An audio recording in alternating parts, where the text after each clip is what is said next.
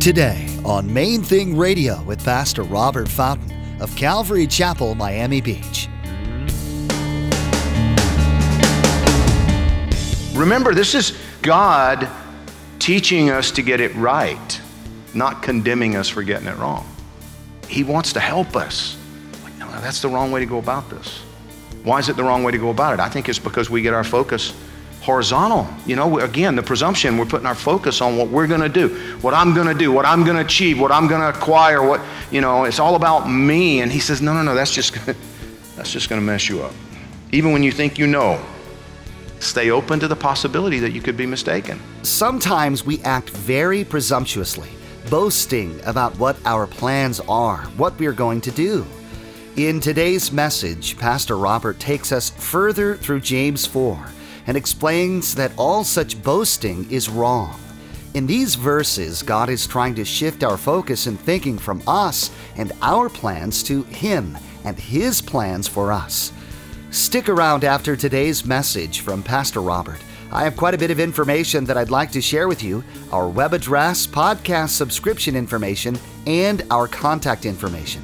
But first, here's Pastor Robert in the book of James, chapter 4, verse 13, with today's study. There was a long time when I knew if, that my, financially, my family would be a lot better off if I got hit by a train or something.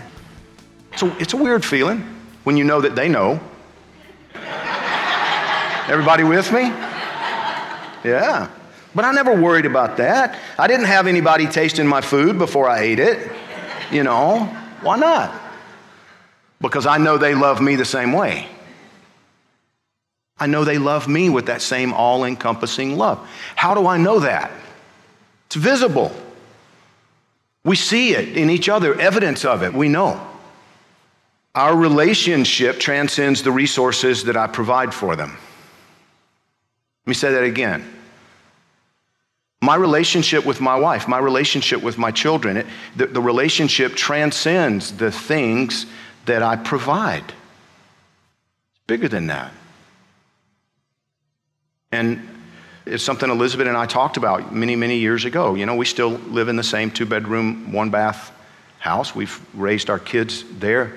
From time to time, it gets abundantly full. It's abundantly full right now.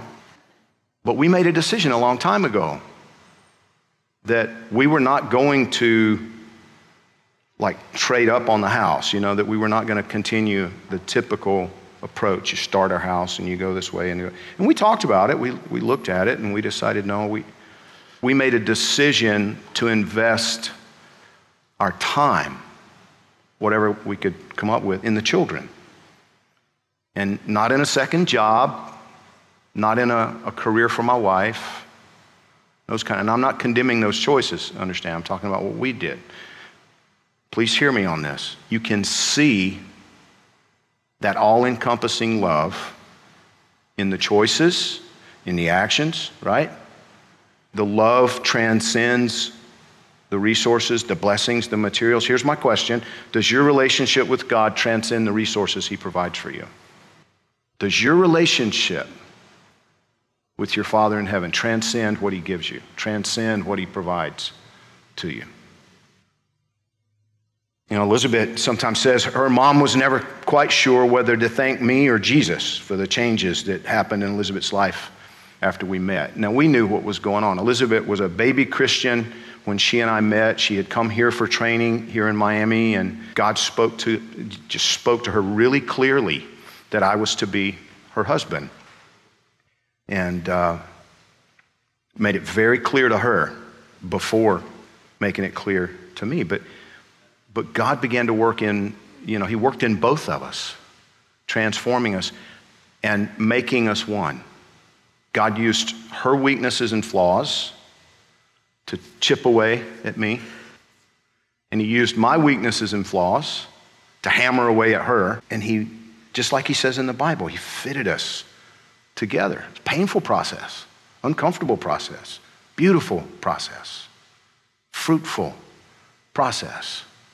We're becoming one with each other and with our Father, with our Lord. And we're so grateful. We're very aware, you know, of His mercy and His, His generosity to us. I mean, we laugh about it all the time. Listen, faith is focused on Him, always. Presumption is focused on me. What I intend to accomplish, what I intend to acquire, that's presumption. I'm going to do this, I'm going to do that. You can spiritualize it in all kind of different ways. You know, you can, you can try to make it appear that it's about God or that it's spirit led and but if it's if the focus of it is what you're going to do what you're going to accomplish what you're going to achieve what you're going to acquire that's presumption come now you who say today or tomorrow we'll go to such and such a city spend a year there buy and sell and make a profit whereas you do not know what will happen tomorrow do you hear what he's confronting what are you talking about you don't even know you don't even know what's going to happen tomorrow the second thing james says point number two Second thing he says we need to consider is that boasting is evil. It's interesting to me. He calls it boasting. I had to chew on that for a while, I'll be honest with you.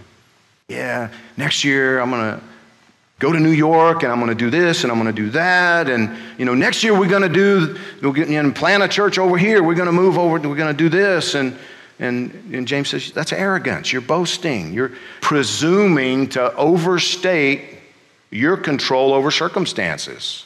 You don't know what you're going to do even tomorrow my friend, a police officer, he's got enormous responsibility with the police department. He was supposed to be here yesterday at 10 o'clock to help me lead a training. At 5 to 10, I'm getting a phone call from his wife, and I'm thinking, oh, don't, please tell me he didn't forget this. No, he didn't forget it. He's in the ICU with his 18 year old son. Everything changed in a moment. You don't know what's going to happen. This, he's a believer. You know, this guy knows the Lord. He didn't know this was going to happen. Now I know what we're talking about here contradicts, you know, some of the some theologies concerning declaring this and proclaiming that, but the Bible says right here, be careful about your boasting because it's evil. Be careful about your presumption because it's wicked. It doesn't please God. And he even goes on to say, here's what you should say. And I hear that ridicule, I've heard it ridiculed so many times. You know, if it's the Lord's will, God willing, I'm going to do. I remember having a pastor teach on it. You know, that's not faith. That's, you know, you just need to state it in the name of Jesus. Well, the Bible says no to that. The Bible actually says, be careful. That's boasting. You don't know what's going to happen. Be careful. You do not know what will happen tomorrow. For what is your life? He's putting us in our place here. Our Father is eternal, He's infinite. What is your life? A vapor, appears for a little time and then vanishes away. Instead, you ought to say, if the Lord wills, we shall live and do this or that. But now you boast in your arrogance. All such boasting is evil. Do you hear what he's trying to teach us? Remember, this is God teaching us to get it right, not condemning us for getting it wrong. He wants to help us. Like, no, no, that's the wrong way to go about this. Why is it the wrong way to go about it? I think it's because we get our focus horizontal. You know, again, the presumption, we're putting our focus on what we're going to do, what I'm going to do, what I'm going to achieve, what I'm going to acquire, what, you know, it's all about me. And he says, no, no, no, that's just, that's just going to mess you up. Even when you think you know, stay open to the possibility that you could be mistaken. That's all he's saying. You understand? Like one of my um, teachers when I was in Youth with the Mission, Dean Harvey always said, Know what you believe, know why you believe it. Know it well enough to be able to articulate it. You know, Peter said, always be ready to make a defense, to give an account for the hope that you have. But he said, don't hold on to anything so tightly that God himself can't take it away from you. Why did he say that? Because so many Christians do. You know, it's like this is what this is what I believe and that's it. And you know, and God himself couldn't change your mind. And that's just arrogance. Know what you believe, know why you believe it, Know it well enough to be able to articulate it well, but don't be arrogant. Don't be stubborn about it. Hold it with open hands, remembering that while He speaks perfectly, your ears are still broken. You don't have new ears yet. You understand what I'm saying? I had a guy really get upset with me about this 20 years ago because I was just trying to help him to understand. Listen, I know you hear from the Lord, I know God speaks to you, but I also know that you don't hear perfectly from God. You're still human. Just be open to the possibility that you misheard or that you've misunderstood. Hold it loosely. Hold your plans with open hands. Time after time, the Lord has redirected me. You know, He's altered my course slightly. We have to remain open. The third point is concerning sinful omission. And he's linking it here to this, this issue of presumption, you know, and, you know, the fact that life is short. Therefore, to him who knows to do good and does not do it, to him it is sin. But he's saying it in the context of being surrendered to God's perfect plan. You know, instead of dictating to God, hear from God and allow him to lead. If you presume to plot your own course and make your own plan without keeping that plan contingent upon God's will, it's sin. If you know that you need to, submit things to the Lord and you don't do it, then that's sin. You're off course already before you even get started. On the other hand, if you simply say, okay, Lord, I think this is what you want. If it's not, I need you to show me. I'm doing the best I can here. But I want you to lead me. I want you to be in charge, you know. And if you just do that, just submit it to him. Just acknowledge that you don't know tomorrow. He's not saying you can't make a plan. The body of Christ is so blessed with the technologies that God has given us these days. Being able to share Bible teaching through the radio is wonderful. A couple of other great resources are Facebook and Twitter. For most of us, these resources are part of our everyday lives, and we want to be a part of that experience with you each day. Log on to mainthingradio.com and follow the link to the Calvary Chapel Miami Beach Facebook page. It would be great if you like our page and become our friend. Also, we invite you to follow our Twitter feed. We share information about upcoming studies at Calvary Chapel Miami Beach encouraging scriptures, and much more. So please check out mainthingradio.com, our Facebook page, and Twitter feed. Now, to receive a copy of this message, please log on to mainthingradio.com, where you'll find the Main Thing Radio media player.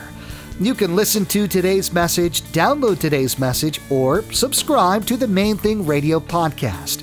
Finally, we'd also like to ask that you consider supporting Main Thing Radio we've provided a secure option to give towards the ongoing expenses of this ministry at mainthingradio.com. Simply click the donate button.